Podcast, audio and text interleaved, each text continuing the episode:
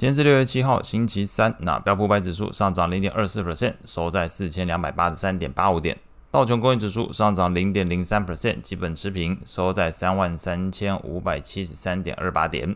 纳斯达克指数上涨零点三六 percent，费半指数上涨一点二八 percent，恐慌指数 VIX 下跌五点二三 percent，收在十三点九六。美国十年期公债利率下降一点五三个基点，来到三点六七六 percent。美国两年期公债利率则是上升二点五三个基点，来到四点四九七 percent。美元指数上涨零点一四 percent，收在一零四点一五。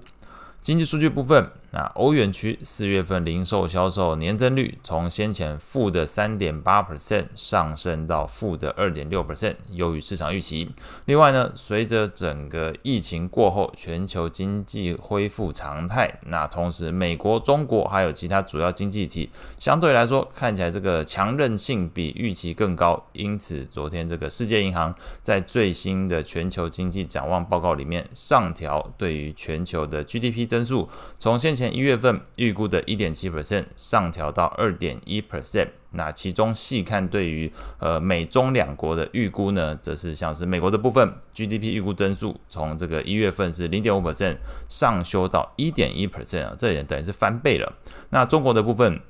则是从4.3%上修到5.6%。不过呢，这个世界银行则是下修对于2024年的 GDP 预估成长率，那原因是在于。全球央行收紧货币政策，还有这个信贷条件，那时的企业还有住宅投资受到影响。那预估在二零二三下半年会开始逐渐的发酵，那进一步拖累二零二四年的一个 GDP 表现。这大概是昨天跟总经数据比较相关，以及对未来前景的一个预估观点。那当然，短线来说，你看这个今年的 GDP 成长率的话，当然都是获得一个上修的情况。那所以同样呼应到，到底经济是不是要陷入衰退？这个就变成很大一个问号。因为目前看得到，呃，有这样子机构调查出来，看来今年哦似乎没有，反而要看看。看明年啊会不会有这个情况，但是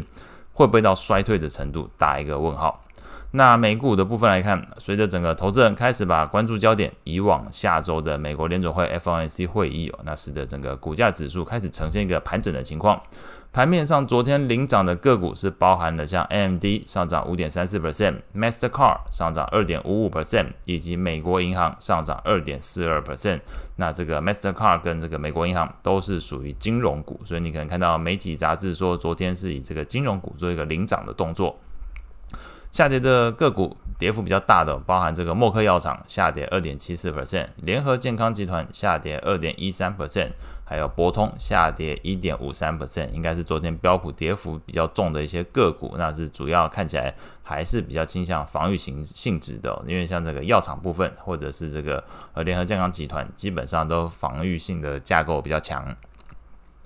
消息面的部分来说呢，那虽然部分企业是有传出利空消息，包含这个破音，因为这个七八七型的飞机有缺陷，那延迟交付，股价盘中一度重挫三点九 percent。那第二个消息则是在这个加密货币交易所 Coinbase。被这个美国证交所那指控违反证交法，那昨天股价是下跌十二 percent 哦，那盘中也是看到是有跌幅，来到两成的一个情况。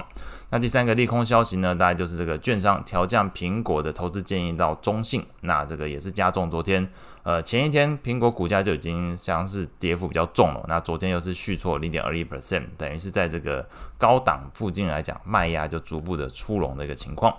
不过，这利空消息讲完之后，你如果昨天去看一个指数，恐慌指数 VIX，其实昨天来讲还是呈现出整体市场情绪维持在正向的一个状态，因为观察到 VIX 指数持续下降，那来到目前是十三点九六 percent，这已经是创二零二零年二月以来一个新低。那当然，你真的要去看二月之后发生什么事，讲出来会有点吓人，就是疫情爆发。但目前看起来，如果排除这种独立事件哦，那说大方向来说。单看目前的一个方向趋势，VIX 指数往下，还是反映整个市场的避险情绪相对来说是相对好转的一个过程哦。投资情绪还不错，没有那么差，只是特别在这个没有特别大事的过程里面，就去看看消息面的话，可能会有点自己吓自己的一个情况。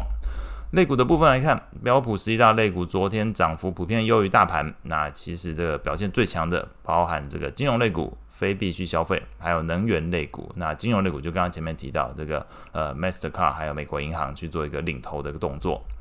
那表现比较差的三个类股，全部都是呼应所谓防御型的，像是这个健康照护、必须消费，还有公用事业，是昨天表现最差的三个类股。那这部分当然也呼应到前面提到这个 VIX 指数持续下滑，那整个市场目前在避险还有防御上的需求是比较冷淡的一个情形。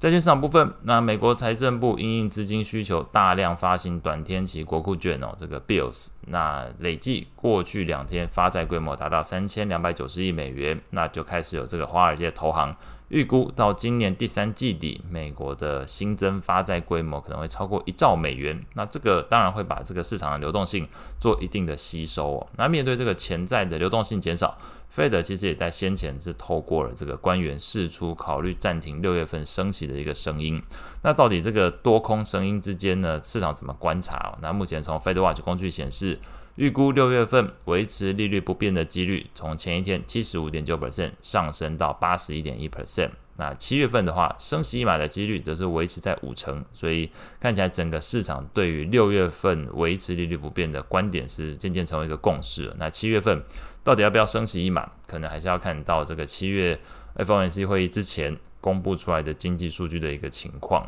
那搭配了昨天这个整个世界银行是调降二零二四年全球 GDP 的一个表现，那使得昨天来看长天期利率的部分还是有一个小幅下滑的一个情况，那就这一部分就反而对于债券价格有些帮助，所以在昨天的这个债券型的 ETF 变化来说，投资等级债券 ETF LQD 上涨零点二 percent，非投资等级债券 ETF HYG 则是上涨零点一九 percent。外汇市场部分，那昨天举行利率会议的澳洲央行是宣布升息一码，把这个基准利率上调到四点一 percent，创二零一二年以来新高。那升息的原因，澳洲央行行长是表示，即便商品价格有些放缓，但是在服务领域的这个通膨水准还是过高。那高物价对于经济的伤害，他们认为会比升息还要大，所以最终来看，这个。还是做了一个升息一码的动作，不过原先市场预估澳洲央行这一次会维持利率不变哦。那在消息公布之后，澳币是一度大涨超过一个 percent，来到一点零三 percent 一个情况。那中场的话则是收高零点八五 percent，来到零点六七的一个价位。那今天晚上如果手上有加拿大的有加币的人哦，可能就要留意这个加拿大央行会举行利率会议。那目前市场预期会维持隔夜利率。在这个四点五 percent 不变，我会不会有这个意外之举呢？诶，不一定，但是可以稍微关注一下。那后续今天会公布的重要的经济数据，包含这个澳洲第一季的 GDP。那以上是今天所有内容，我们下次见。